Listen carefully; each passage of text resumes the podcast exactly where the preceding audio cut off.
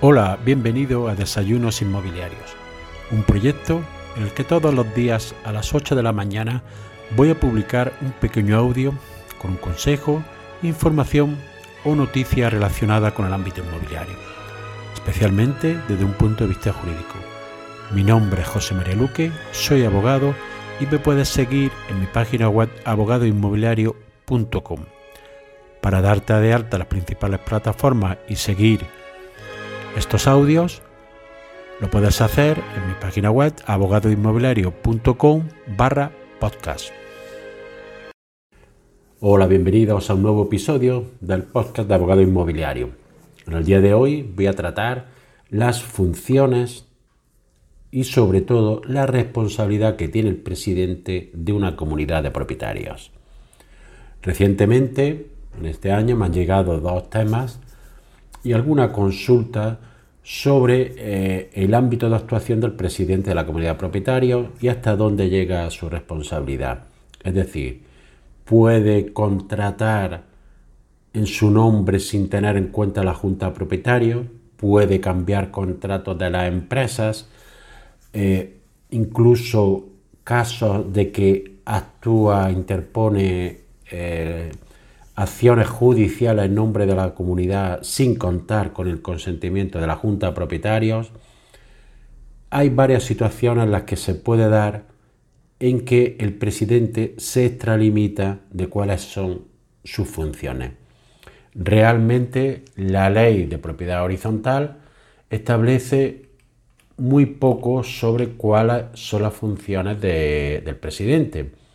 ya que lo único que regula es que dice que el presidente ostentará legalmente la representación de la comunidad en juicio y fuera de él, en todos los asuntos que le afecten.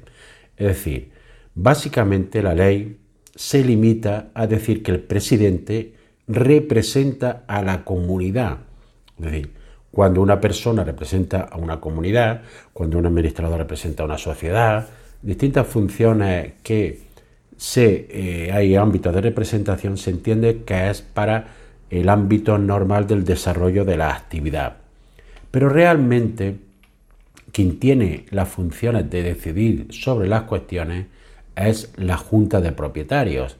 Ella es la que va a decidir nombramiento de los cargos, de las personas, las que aprueba el plan de gastos e ingresos previsibles, aprueba los presupuestos y ejecución de todas las obras que haya que hacer, aprueba la reforma de los estatutos y en general, dice la ley, que decide los demás asuntos de interés general para la comunidad. El presidente, cumpliendo su mandato, una vez que han sido aprobadas por la Junta de Propietarios, será el que actuará y con su firma representa a la comunidad en todas estas estaciones. Pero muchas veces hay una extralimitación de funciones del presidente. En este caso, puede tener responsabilidad. Vamos a verlo ahora a continuación. La función del presidente realmente se encardina dentro del ámbito legal como la figura del mandato, que la regula el Código Civil, que es aquel contrato por el que obliga a una persona a prestar un servicio, a hacer alguna cosa por cuenta o encargo de otra. Ello significa que si no cumple con las funciones de su cargo para que ha sido asignado, se puede declarar su responsabilidad. Es decir, debe de actuar el presidente, como hemos dicho, dentro de este mandato, de acuerdo a los, en función a lo que se ha aprobado por la Junta Propietaria y las instrucciones que se hayan adoptado, que es el órgano, la Junta Propietaria, el órgano supremo, digamos, de las comunidades. La responsabilidad del presidente puede ser responsabilidad civil, estaría basada en el artículo 1101 del Código Civil,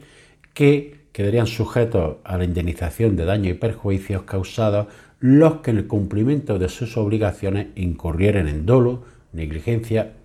o morosidad y los que de cualquier modo contravinieron al tenor de aquella. Es decir, que si el presidente se extralimita de su función, de lo que se le ha encargado por la Junta Propietaria, bien puede ser por, de una forma intencionada, es decir, incurre en dolo, o puede ser por una simple negligencia y actuando en contra o con perjuicio para la comunidad, evidentemente puede ser exigírsele una responsabilidad civil. Esta responsabilidad civil puede ser exigida al presidente por la propia comunidad, que es la perjudicada, que es la que va a tener la legitimación para acudir a los tribunales para exigirla. ¿Puede exigirla un propietario? Sí, sí el asunto para el cual el presidente se ha extralimitado le afecta personalmente a él. Es decir, si afecta a toda la comunidad, como puede ser, por ejemplo, que el presidente firme un contrato de seguro o cambie el contrato de seguro sin consentimiento de la Junta Propietaria, lo podría exigir la comunidad. Si la comunidad, aprobada por la Junta Propietaria, no actúa, el presidente, una persona individual, no puede ejercitar la acción, salvo que sea algún asunto que le afecte directamente a su propiedad. Pero además, el presidente de una comunidad puede también tener responsabilidad penal en determinados casos. Habría que ver la situación en la que se da. Y puede darse determinados tipos delictivos en los cuales podría encuadrarse la extralimitación que ha tenido el presidente en sus funciones y que podría dar lugar a este tipo de responsabilidad. Nos podemos encontrar con un delito de apropiación indebida, que conforme le dice el Código Penal,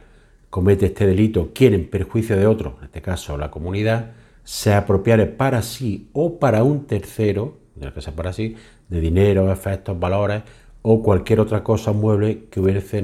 que hubieran recibido en depósito, comisión o custodia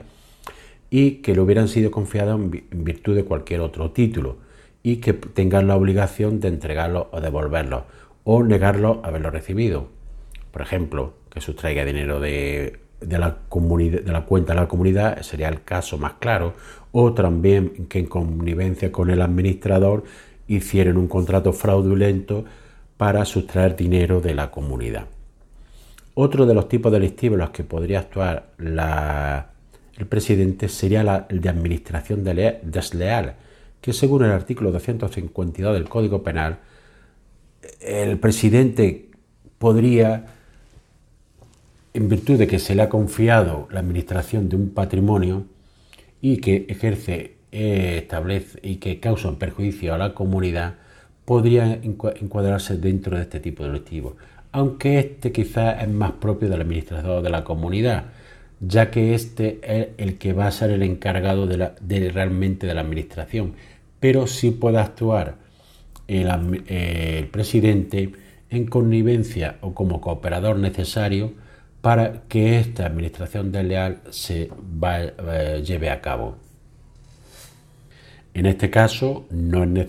necesario, que el presidente se haya, eh, digamos, apropiado de un dinero, estaríamos hablando del delito de apropiación de vida anterior, sino que tenga conocimiento de que ha habido una gestión desleal por parte de otras personas y que también él ha contribuido a la misma, aunque la disposición patrimonial la haya realizado otras personas o se hayan dirigido a fines distintos a los que fueron encomendados por la Junta de Propietarios. Podría también darse en el tipo del delito de estafa y el delito de ecuaciones que estaría relacionado menos en cuanto a tema económico y de gestión de los bienes de la comunidad, que sería, por ejemplo, impedir a otro, sin estar legalmente autorizado, con violencia, hacer lo que la ley no prohíbe u obligar a efectuar lo que no quisiere, sea justo o injusto. Algunos presidentes se extralimitan sus funciones en temas de exigir la entrada a la piscina, temas de aparcamiento, requerimientos, etcétera, podían llegar a incluir incluso en indolitos de ecuaciones. Como vemos y como conclusión, puede haber tanto una responsabilidad civil y una, en algunos casos incluso responsabilidad penal por parte del presidente de la comunidad de propietarios y siempre dentro del eh, encuadrarlo dentro de las funciones del presidente que supone un mandato para actuar y llevar a cabo aquello que ha aprobado la Junta de Propietarios. Nos vemos en el siguiente episodio. Y así llegamos al final del episodio de hoy. Espero que te haya sido de utilidad para ampliar tu conocimiento en el ámbito inmobiliario. Si quieres que este podcast llegue a más personas, puedes compartir en tu red el enlace del episodio o darle una valoración positiva en la aplicación que utilizas para escucharlo. Recuerda que me puedes seguir en abogadoinmobiliario.com. Gracias por escuchar, nos vemos en el siguiente episodio y que tengas un excelente día.